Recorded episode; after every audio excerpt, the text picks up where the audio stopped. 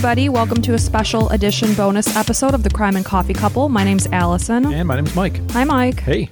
So we're not going to be doing much of uh, any kind of intro here. This is uh, hot news, and uh, everybody had many, many people asking us about it. So I said, uh, Allison, have you heard of this one? She looked into it and she said, uh, give me a few days. And it turned out she got 24 hours to turn around on this. No, not 24 hours. Oh, 12. About 12, yeah. Okay. So my coworker had sent it to me as soon as I got home from work, and I was like, oh, and I went down the rabbit hole, and here we are. So we're just going to jump right into this one. This is the brand new released um, information about a new arrest they made in a case that happened about 13 years ago. This is a story of Rex Heuermann and the Gilgo Beach murders. So, this story actually begins on May 1st, 2010, when a frantic 911 call was placed by Shannan Gilbert, who then disappeared. The search for her led to the findings of nearly a dozen sets of remains and became known as the Gilgo Beach murders. So, again, it starts with Shannan Gilbert. She was living in Jersey City. She was frequently traveling into New York with her driver, Michael Pak. She worked as a sex worker to support her dreams of becoming a singer. On May 1st, 2010, she arrived at a client's home in Oak Beach, Long Island, for a regular call. Neither Shannan nor Michael had ever been to this location or had met this client.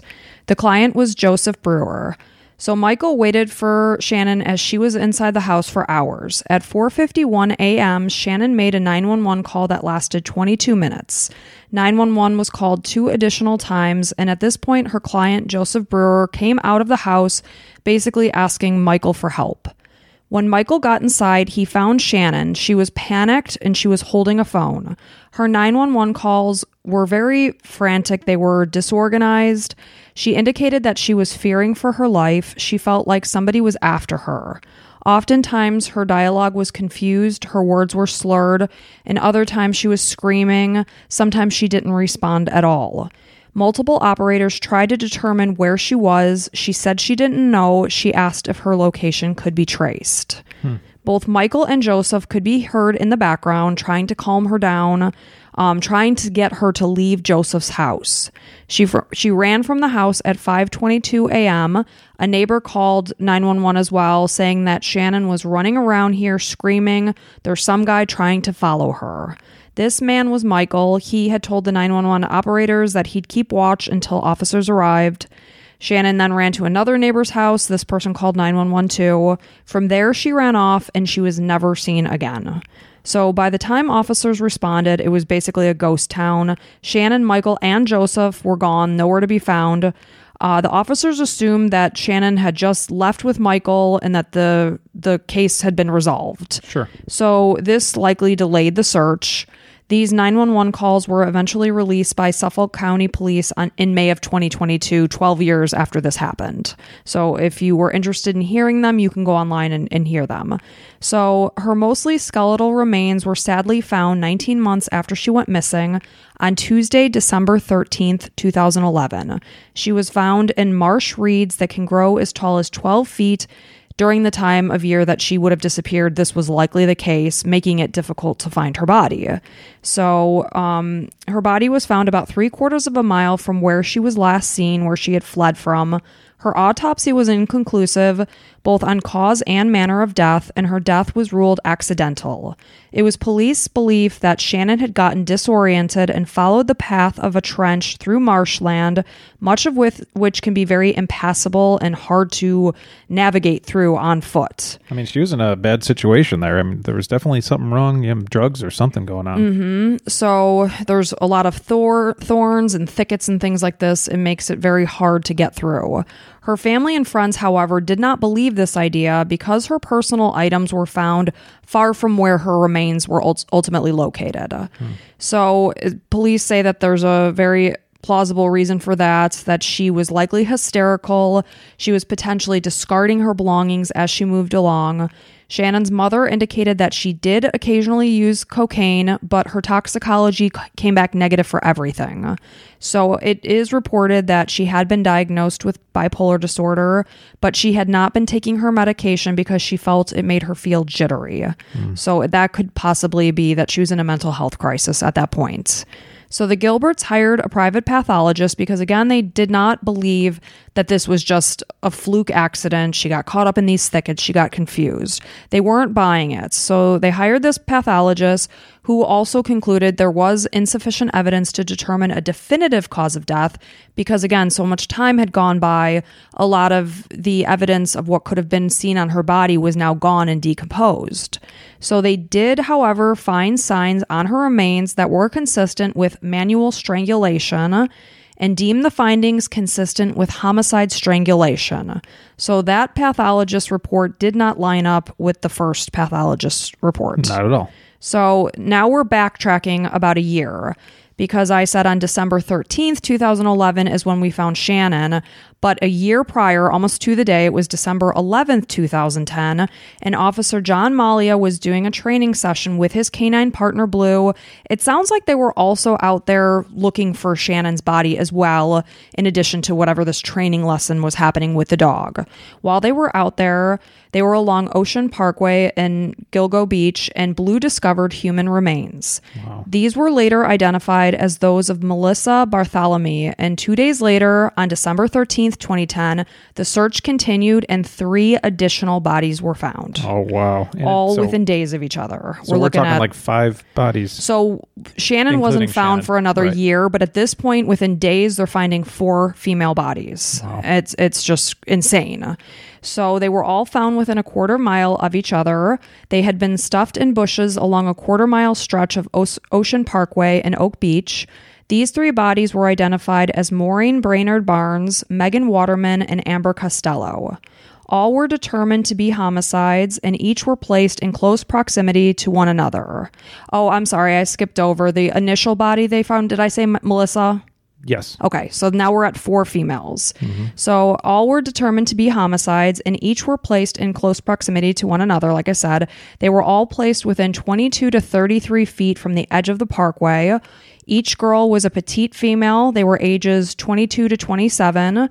They were all believed to be working as sex workers. They all had missing clothing and personal possessions, and all had had contact with a person using a burner cell phone shortly before they disappeared, and each one disappeared between the uh, years 20, 2007 and 2010. Okay, so Was- you've got a pattern here. So the cell phones of two of the four victims were used by the killer after their deaths. Each of the four victims had been positioned similarly and bound in a similar way with either belts or tape, and three of the victims were found wrapped in burlap material. So we're seeing a very, very consistent pattern here, which would conclude that we are dealing with a serial killer at this point. Yep. So Shannan's body was found a year later, like I said, three miles from this location. Additionally, in April and May of 2011, the remains of six other individuals were also found. Over the years, police have ident- indicated that they don't believe that one person is responsible for necessarily every single one of them, but the original four, yes, they do. So they were deemed the Gilgo Four. These four girls that they found between December 11th, 2010 and December 13th, 2010. And incidentally, they're looking for a completely different girl's body when they come across this. So craziness. So the first is Maureen Brainard Baines. She was 25 years old when she went missing.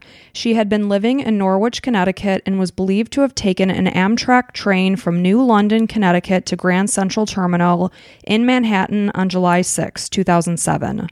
When she arrived in Manhattan, she stayed at the Super 8 Motel located at 59 West 46th Street.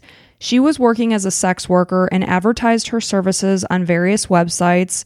Oftentimes, it came down to the um, the same one was Craigslist, was that I heard that they all utilized. She used various names on these sites, Juliana or Marie.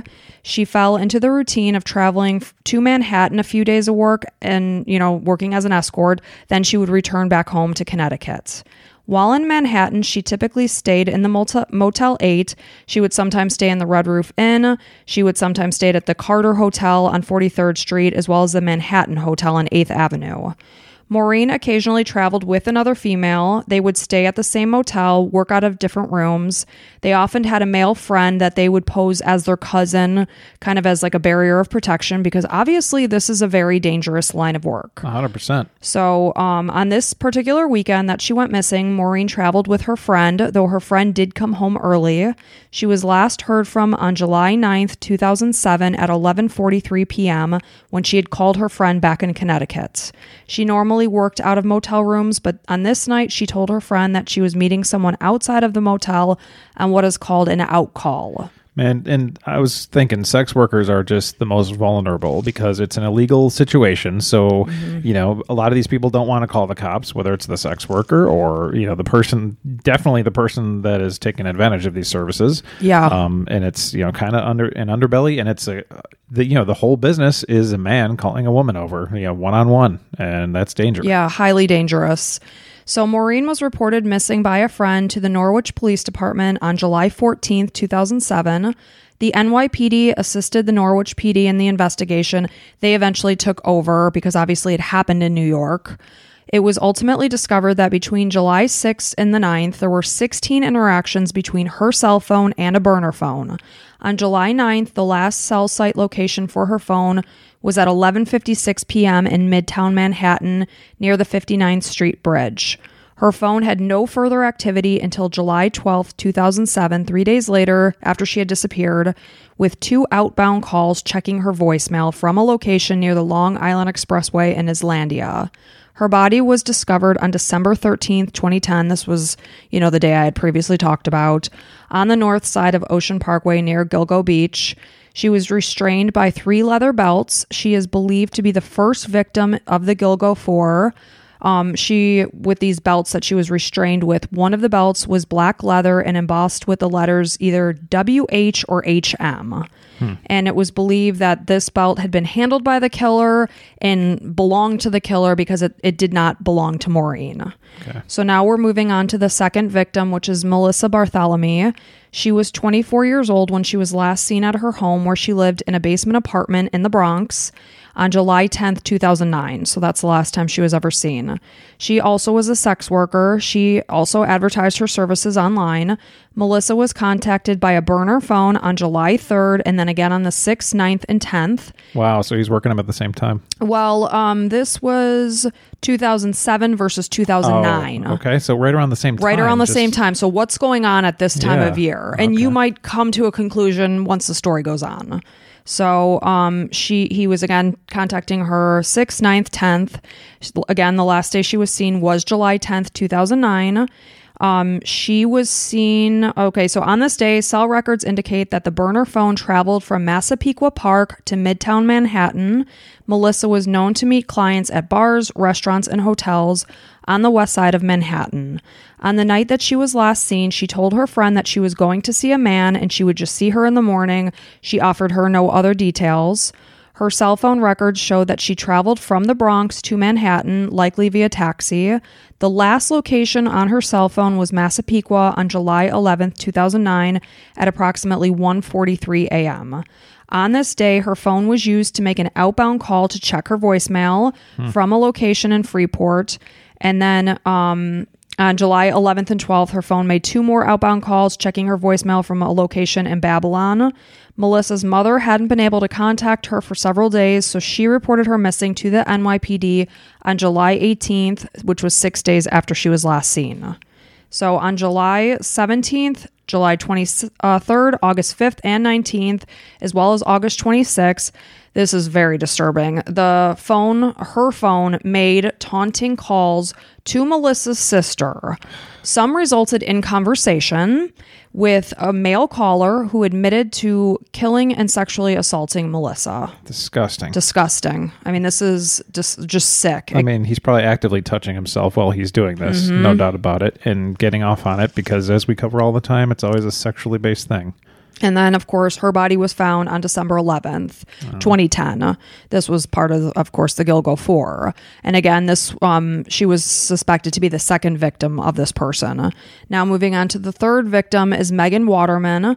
She was 22 years old when she was last seen on June 6, 2010. So again, we're kind of in the June July area of seven, nine, and now 10. Yep. right around July 4th. Right A lot of around people- there, like some sort of holiday A lot of people have time off. vacations.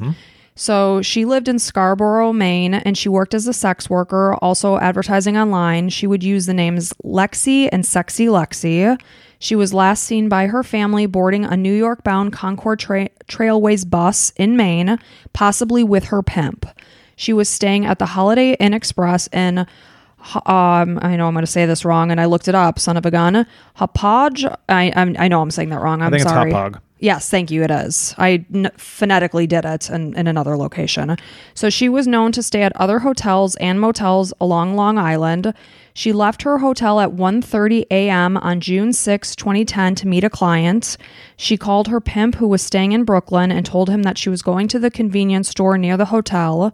Her cell phone was contacted by a burner phone on June 5th, which had been just activated that day. From um, on June 6th, when she was last seen, she was seen on the hotel's uh, surveillance video from the lobby at 1:31 a.m. Um, this burner phone contacted her just about this time, and again, this was the last time she was ever seen alive. Um, and then after that, the burner phone had no further activity. Megan's phone traveled from Massapequa, and this was the last location at 3:11 a.m. So Megan was reported missing to the Scarborough, Maine PD on June 8th, 2010. Family members indicated that it wasn't like her not to check in on her 3-year-old daughter. The Scarborough PD contacted the Suffolk County PD July to 8th. You said June 8th, so you meant July 8th, probably. Oh, no, June. Didn't I say oh, June? Okay, yeah. You said Yeah. June. Okay. I yeah, thought- she went missing on June 6, 2010. Oh, so this one. I said June, July. Okay, is what I was saying. So regardless, like the summer months, mid Yeah. midsummer, June, July. So again, she was reported missing um, when she was uncannily not responding to them, not checking in on her child, which she would have never done. And do we have her uh, voicemail being checked and all that stuff too? Um, she they didn't say about her phone being utilized. No, they weren't checking voicemails and such on her phone, but the burner phone was in contact with her phone. So again, her phone traveled um, to Massapequa Park, and its last known location was 3:11 a.m. on the on the early morning hours she went missing. So, um, again, she was found on December 13th, 2010, two days after Melissa and the same day as Maureen and Amber. She was bound by clear or white duct tape. She is believed to be the third victim of the Gilgo Four. And then on April 11th, 2012, Megan's pimp was arrested on federal charges of interstate trafficking and prostitutes. In, in January of 2013, he was sentenced to three years in federal prison, but there's no information to suggest that he had any knowledge of what happened to her or any involvement. So that was just separate charges. Okay. And then our fourth victim of the Gilgo Four is Amber Lynn Costello. She was 27 years old. She lived in West Babylon when she was last seen by acquaintances. Amber was addicted to heroin and lived in a home with one other female and two other men who were also addicted to heroin. She worked as a sex worker and advertiser services online. She used names such as Carolina or Mia. She had moved from Clearwater, Florida to New York and completed a 28 day stay at a drug rehab facility, but she had relapsed just not long before she disappeared, sadly. It's too bad. So she and her roommate shared a cell phone together. The female roommate was also a sex worker.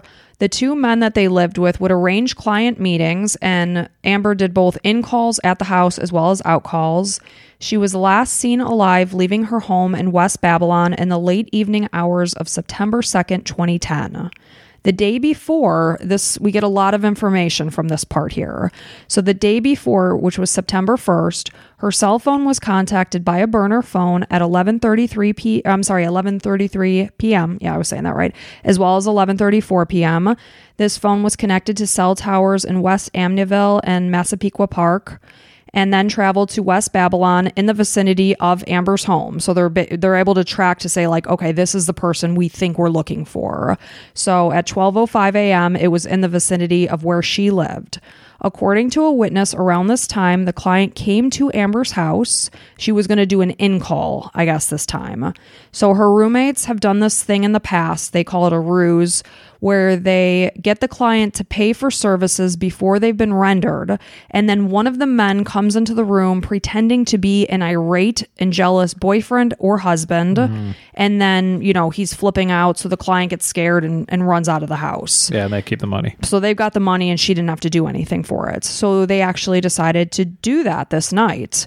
So they described that this person was between six foot four and six foot six Oh, big dude. in his mid 40s with dark bushy hair and big oval 1970s type glasses. Hmm. A witness described him looking like an ogre. And he had an, a Chevy Avalanche parked into the in the driveway, which they all obviously deduced the fact that he had driven that car. So the witness said that the client said he was just her friend and tell her I'll give her a call and then left the house. Chevy Avalanches are pretty remarkable cars. So like you can you'll you pick them out pretty easily. Okay, I'm not a car person, so I, I'm not even sure what that is. So at 1:18 a.m., now that we're moving on to the time frame, she actually goes missing. So it was September 2nd. The burner phone texted Amber, "That was not nice. So do I get credit for next time?" Within 2 minutes of this message being sent, this phone was located in Massapequa Park. That evening, Amber was contacted by the same client who indicated that he wanted to see her again this night, but not at her house, somewhere else, because obviously he wasn't going to do a run in with a boyfriend or a husband again. Yeah. So he communicated with her on um, 10, at 10:39 p.m. and 11:05 p.m. At 11:17 p.m., the phone traveled to the area of Amber's house, and this was when Amber left and was seen alive for the last time. Well, what do they normally do in these situations? Maybe they don't normally get contacted again because the guy is like too afraid, you know, to to, to call her back. I don't know. like this is that, that's interesting. Like because you would think that would put you in an even more dangerous situation because now he's pissed. yeah exactly. Like you just screwed me out of my money. And yeah, I mean, that, that does put her at a more dangerous position. Maybe she just wanted to make him happy and be done with it, so she took Right. off. And keep in mind, you know, drug addiction is happening here. So sure. people are desperate. Yeah. So again, she's leaving her house, seen for the last time, right around the time of 11:17 p.m. ish. So she, um, shortly after she left, a witness saw a dark colored truck pass the house, coming from the direction that Amber had just walked towards. She did not have her cell phone because again, they kind of shared the cell phone, so she was without that. She was never reported missing, and that just breaks my heart. Yeah, nobody to care for her. So sad. So her body was found again on December 13th, 2010. Um, she was found bound by three places or pieces of clear or white duct tape. She is believed to be the fourth and final victim of this grouping, the Gilgo Beach or the Gilgo Four, I should say. And then, of course, uh, we're moving back towards a year into this. Shannan's death is you know, still believed to be accidental. So she is not necessarily grouped into any of this.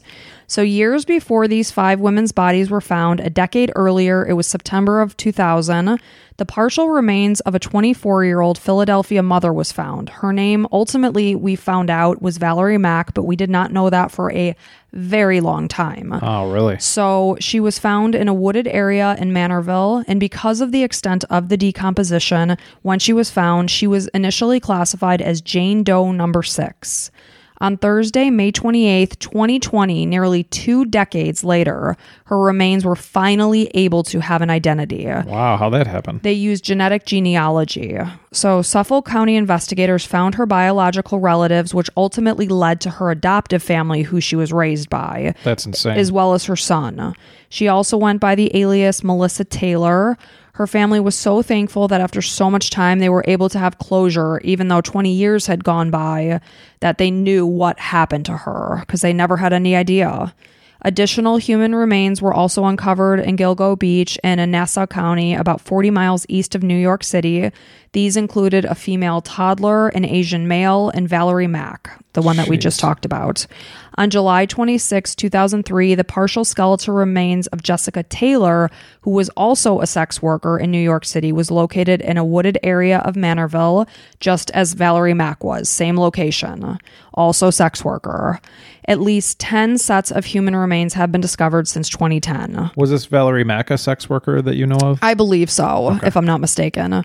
So, on the night of Thursday, July 13th, 2023, just a few days days ago, 59 year old Rex Andrew Heuermann was arrested and charged with three counts of first degree murder and three counts of second degree murder for the deaths of three women thus far Melissa Bartholomew, Megan Waterman, and Amber Costello.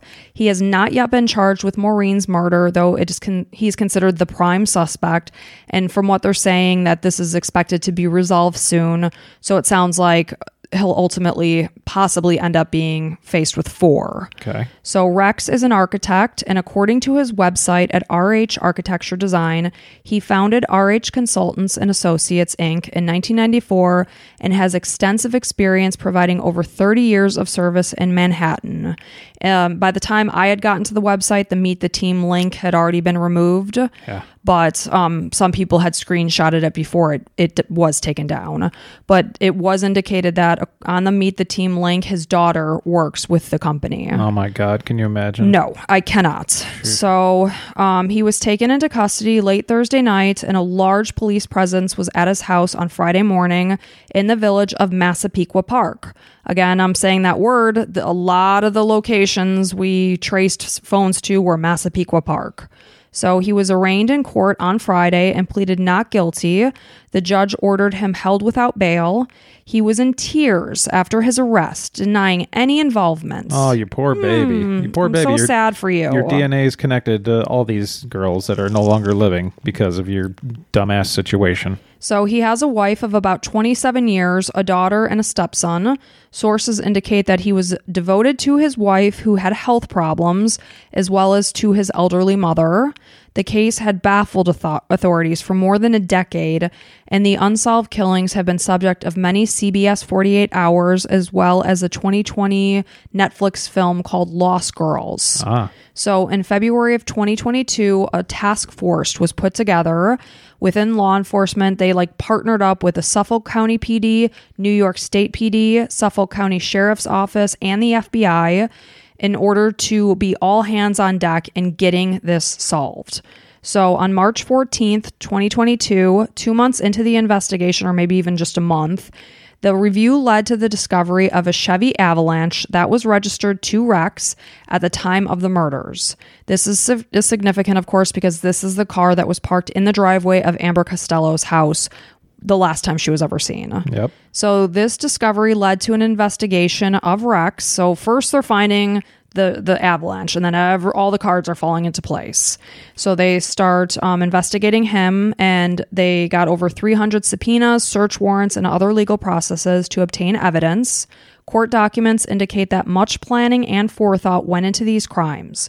Over a 14 month period, he had over 200 searches on his internet search pertaining to the Gilgo Beach investigation, and he had recently been compulsively searching for images of the victims and their families.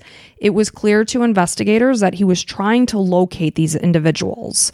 And why he would want to know where the family members were, I I don't know. Well, probably. I mean, we did hear that he wanted to talk to one of the you know family members, and he got off on talking to them about what he did to their family member, and probably wanted to talk to more, or just be like, "Yeah, I killed him," you know, like touching himself at his computer like a piece of scum shitbag. Yeah, it's just so so disturbing. And then, you know, this is a segue. Speaking of disturbing, the search browsing history on his um, computer was just horrific.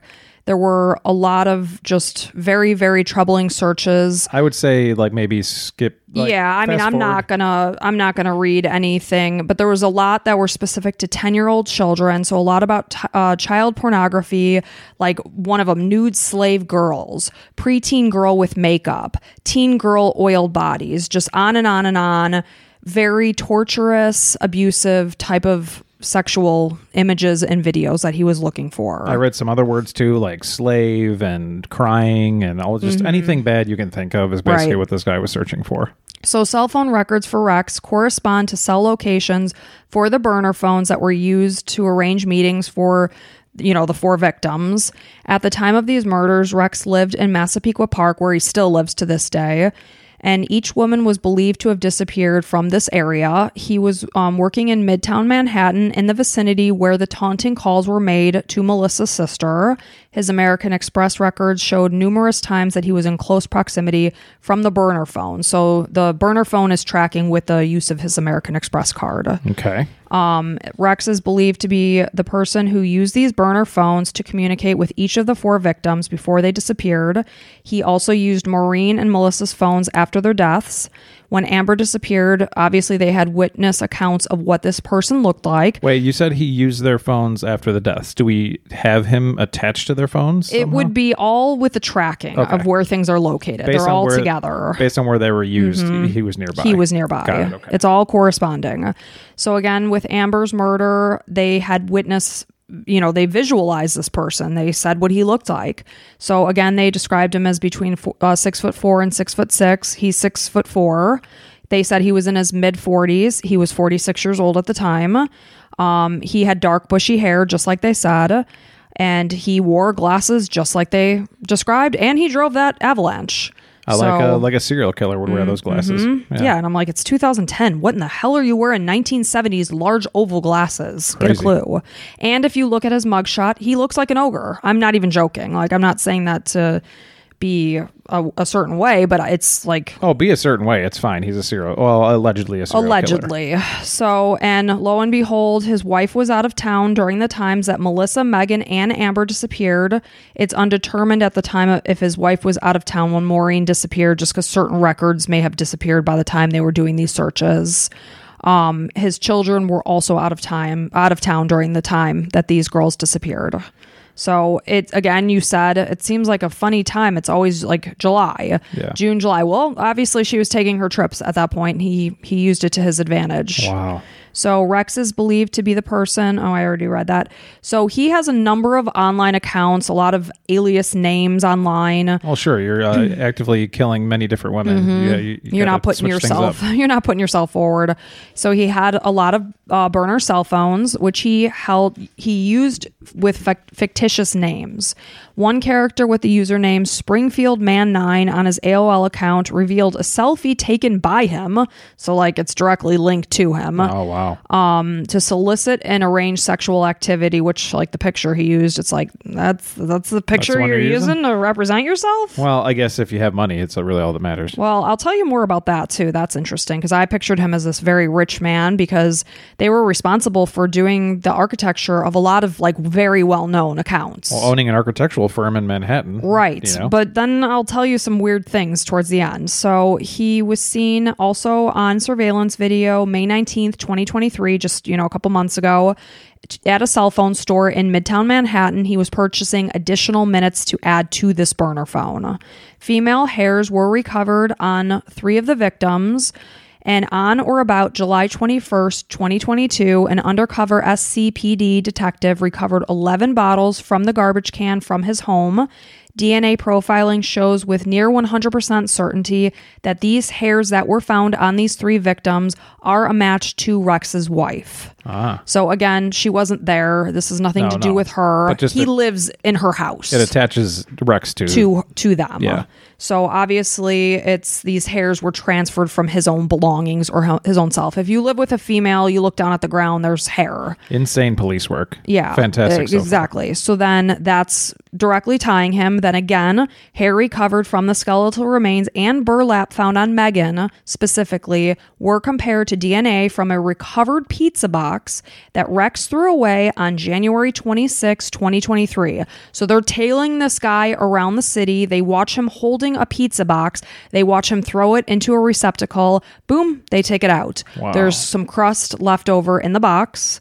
They test the DNA on the crust. Boom, he's a match. Oh, that is fantastic. That's you know, I did see something about a pizza, and Mm-hmm. so they got the DNA from the pizza. His nasty ass chewed up crust. Oh my god, that's fantastic police work, man. Fantastic. I mean, that's what they say. You can learn a lot about people and their garbage, and they nailed them on Mm-hmm. It's true, and again, it's because this task force was was formed that they did have all hands on deck. That this is solved. How many resources they put into this? Right. Amazing. Uh, so nice to see it pay off. So good. So his next door neighbor indicated that that they were stunned by the news of his arrest, saying that they had been there for 30 years. He was described, according to them specifically, as quiet, had really never bothering anyone. However, on the flip side, a lot of people were like, he was creepy as shit. um, also, like menacing, just a bad vibe from him. They said he would often be seen in the front yard, like chopping wood and just like giving menacing, like mean mugging looks. If you can uh, count on anybody to be honest, it's gonna be New Yorkers. They're like, you know, quite honestly, uh, he's kind of a scumbag. I didn't like him. So, a man who went to high school with him said that he was bullied, meaning Rex was bullied as a teenager, but sometimes he would fight back. The house that police raided in the suburb, which was 40 miles east of Midtown Manhattan, was said to stick out like a sore thumb. And this is the weird part. Like, I totally pictured this guy being loaded, living this rich lifestyle. The converged small red house that was in dis- disrepair, I should say, is where f- police all went to. You see overgrown shrubs, wood piled up in front of the house. It was literally in the articles that I read the house you tell your kids you don't go there on Halloween. You're skipping that house for trick or treating. One of the stories was that the kid uh, actually did go because the husband wanted to see inside the house. He's like, I gotta, I gotta get a peek inside this place. Yeah. So he did bring the kids to the house, and Rex was the one that passed out the, the candy. They got home and they're like, Oh, where the mom's like, Where'd you get that one from? Oh, over there. She's like, Throw that shit away. Oh my gosh. So it was like that house. Well, great, good idea, mom. And his backyard neighbor, he and his friend would like just sit on their back porch and have a beer or two and just look at his dilapidated house, dilapidated home. And they actually made the comment, that guy's got bodies in there. So, I, and obviously they weren't in there, No, but, it's saying he's a possible serial killer because of eh, how weird he is. Right. So he was raised in this house that he lives in currently and that the police raided. And again, it's only a few miles across the bay from the beach where the bodies were found. A neighbor reported that Rex wore a suit and a tie and commuted commuted into Manhattan via train every day. He found it strange that he would look like a businessman leaving from this house that looked like a dump. Yeah. It was very befuddling to people. Did his family live there too? I assume so. They didn't His- say his one way or daughter that another. lives that works She's him? probably an adult, so she Oh. might be living on her own at the time. That's true. Now, so according to a timeline released by prosecutors, Rex kept busy in his work even while these disappearances and murders were happening. Like people look back at the timeline of okay, what was he doing on this day, this day, this day, this day? Like, yeah, closing this deal and Yeah. Mm-hmm. uh, go moving on to this client. Yeah. Um, when Melissa's family, and this is very chilling to me, when Melissa's family received the menacing calls from her phone, they were placed during lunchtime and after work hours from the locations right by his office. So I'm thinking of this piece of shit heading down to go get a sandwich at the shop across the street and stopping and having enough disgusting balls to call her family and taunt them. Absolutely Like what? horrific. You you've you've wiped their their precious daughter out and now you're going to call them?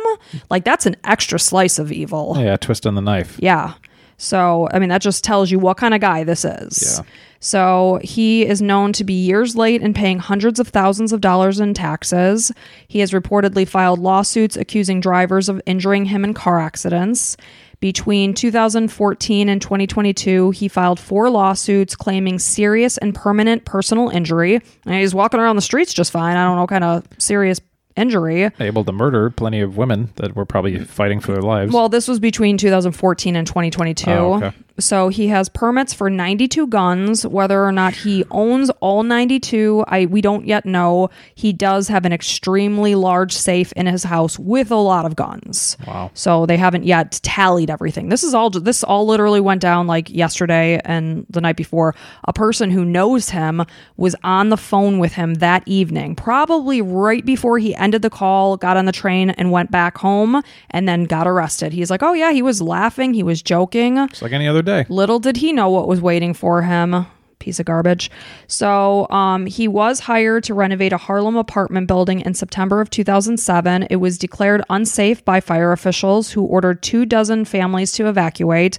So, it kind of just gives you a little picture of what kind of guy we're, we're dealing with. He was also known by a local Whole Foods as the Orange Guy after he got into an altercation with an employee when he was putting clementines from a bowl that were left for children into his pockets. my They're like, "Hey, guy, uh, those are for the kids." Yeah, you're not a kid. Leave it alone. And so these people that stopped him and got into the altercation with him are now seeing these news reports Thursday night, Friday morning, whatever, and they're like, "Oh my god, that's the orange guy." The orange guy, remember? He was taking the kids clementines. And then actor Billy Baldwin tweeted that he went to school with Rex. They graduated from Massapequa's Berner High School in 1981 together. Uh, New York Governor Kathy Hochul made a statement on Friday, July 14th. This was what yesterday, yeah, yesterday, and said, "Yes, the day has finally come when someone so depraved of heart, who would kill individuals, innocent individuals, in the prime of their young lives, is finally brought to justice." And his next court date is scheduled for August 1st, and Oh. that's where we are. I mean, so horrible that he took so many lives, but so satisfying that he is caught and he will not get out because we've got everything on him, basically. So, what I'm wondering is how many other people has he killed? Yeah. And is it has he? Because he was still actively, you know, sending out his his picture onto sites to get girls to come and meet him. He was actively adding minutes to his burner phones. Granted, you could say, "Oh, he was just hiring sex workers innocently. He didn't want his wife to know." I just would like to know if there's more casualties to this guy. Yeah, I mean, anything's possible. Um, and did you, you mentioned Shannan Gilbert first. Was he connected to her at all? No, so not that we there's no Not deeming of of. yes. Okay. The whole thing with Shannan was she was the domino effect that started this because they were Oh. looking for her body. Got it. Which incidentally they didn't find for another year after they incidentally found these four other girls. Okay, so that could have been completely Com- unrelated. it could have been completely unrelated. Right now, it's being ruled as yes, her death, according to police, it's accidental. Okay. Nobody murdered her. Again, I will tell you, her family did hire that private pathologist. They said homicide. okay, so all we know, not all, um, what, how many bodies are attached to Rex? Four? Right now, there Three. are four attached to him, but only three is what he's charged for. They think it's only a matter of time until the piece falls in for Maureen's murder. And we know when these court dates happen, there's going to be more information. Sure. They're still working on all of this. And they said that they decided to do it Thursday night because of course they've they've had a lot of information, but they want to build a so- rock solid, solid case that this guy can't get out. Right. But they were also weighing it on okay, is he finding out? Is he a danger to the public at this point? Yeah, you can't be letting him be loose and all of a sudden somebody, somebody else, else, dies. So that's where it was made because something must have happened that he must have potentially known something. However, that one person was talking to him on the phone at work just before he would have left to go home and get arrested. Well, to be clear, this guy doesn't exactly have a conscience. he has so, none. I mean, it, it- he could be anything. He could be. He could have just killed somebody that same day. Sure, and, still talk to that guy. That is completely true because, again, they say looking back on the dates that he would have done these things to these girls completely normal at work. I wonder if he like stashed his money because he was probably making good money. I- This is the house he grew up in as a child. so this house had no payments, you know. I'm really curious. He probably probably has millions stashed away. E- either that or maybe his company. But why was he so backlogged in taxes? Probably just doesn't want to get rid of it at, at all. You know, I mean, he should have if he's a smart businessman to pay your taxes, dumbass. But- Yeah, and the whole time I'm researching this case and looking at his website and hearing about his own company and this and that, I'm picturing this lavish lifestyle, and then I'm reading about this dilapidated shithole house. Yeah. I'm like, wait, what? This was his childhood home.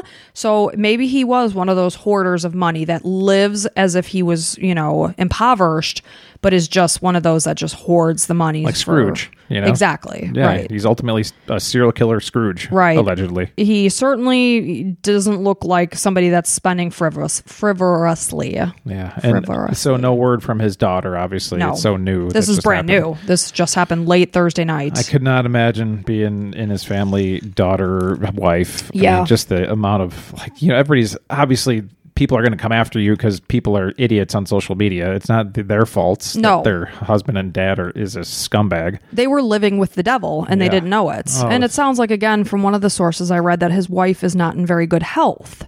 So, you know, I don't know what the situation is there, but my hearts go out to his family because to think back of the years and oh my gosh, I was in blah blah blah when that happened. So when I talked to him on the phone that night, he went out and killed a girl. Like you put the pieces in every piece that slides into place is another horror of thinking over the years. Oh my gosh. I do wonder how he finagled like all these meetups like if his family because there was a lot of phone calls and stuff. I don't. I guess if you're a business owner, you have a lot of excuses like, oh, I got this work thing. Oh yeah, he's in Manhattan. It's like, yeah, Sure. I got to close this. I got to meet a client or whatever. I'm gonna catch the train home, you know, late. I just got to kill somebody. I mean, go meet somebody. Uh, I mean, I got a business meeting. yeah. Uh, So that's exactly where we are. It it makes me feel comforted that on top of the burner phone activity, it's the DNA that was found on the, the bodies that links him directly into instances with his wife's DNA and then his own DNA. yeah. So that to me is the nail in the coffin in my book. But of course, innocent until proven guilty is where we stand in this country in America. And that's where we are in this case. And we will come to you again as scheduled with our usual Sunday episode, which Every is Sunday. tomorrow. Every single Sunday, brand new episode. Mm, This one was just an outlier. I asked Mike, I'm like, do you think I should do this in lieu of our regular? And he's like, no. I don't want to push too much uh, pressure on your plate there because you do a lot of stuff. But Well, you can't pass something like this by. This was like a monumental case. we had several, several people uh, suggest it. So Yeah. yeah. Hopefully this you know brought everything together for you. And Yeah. if you like what you hear, click uh, subscribe that little plus button in the corner of your phone and uh, listen to us next week. And if you really like week. what you are listening to, you could even become a patron. Yep. Whether it's to hear the 28 ish episodes of bonus content that we have, or just because you want to support, like Mike always calls us, a mom and pop podcast. Yep. That, you know, we will welcome you with open arms. We appreciate each and every one of you for being here. Thank you for sticking this out with us. And until further ado, we will see you next time. Bye.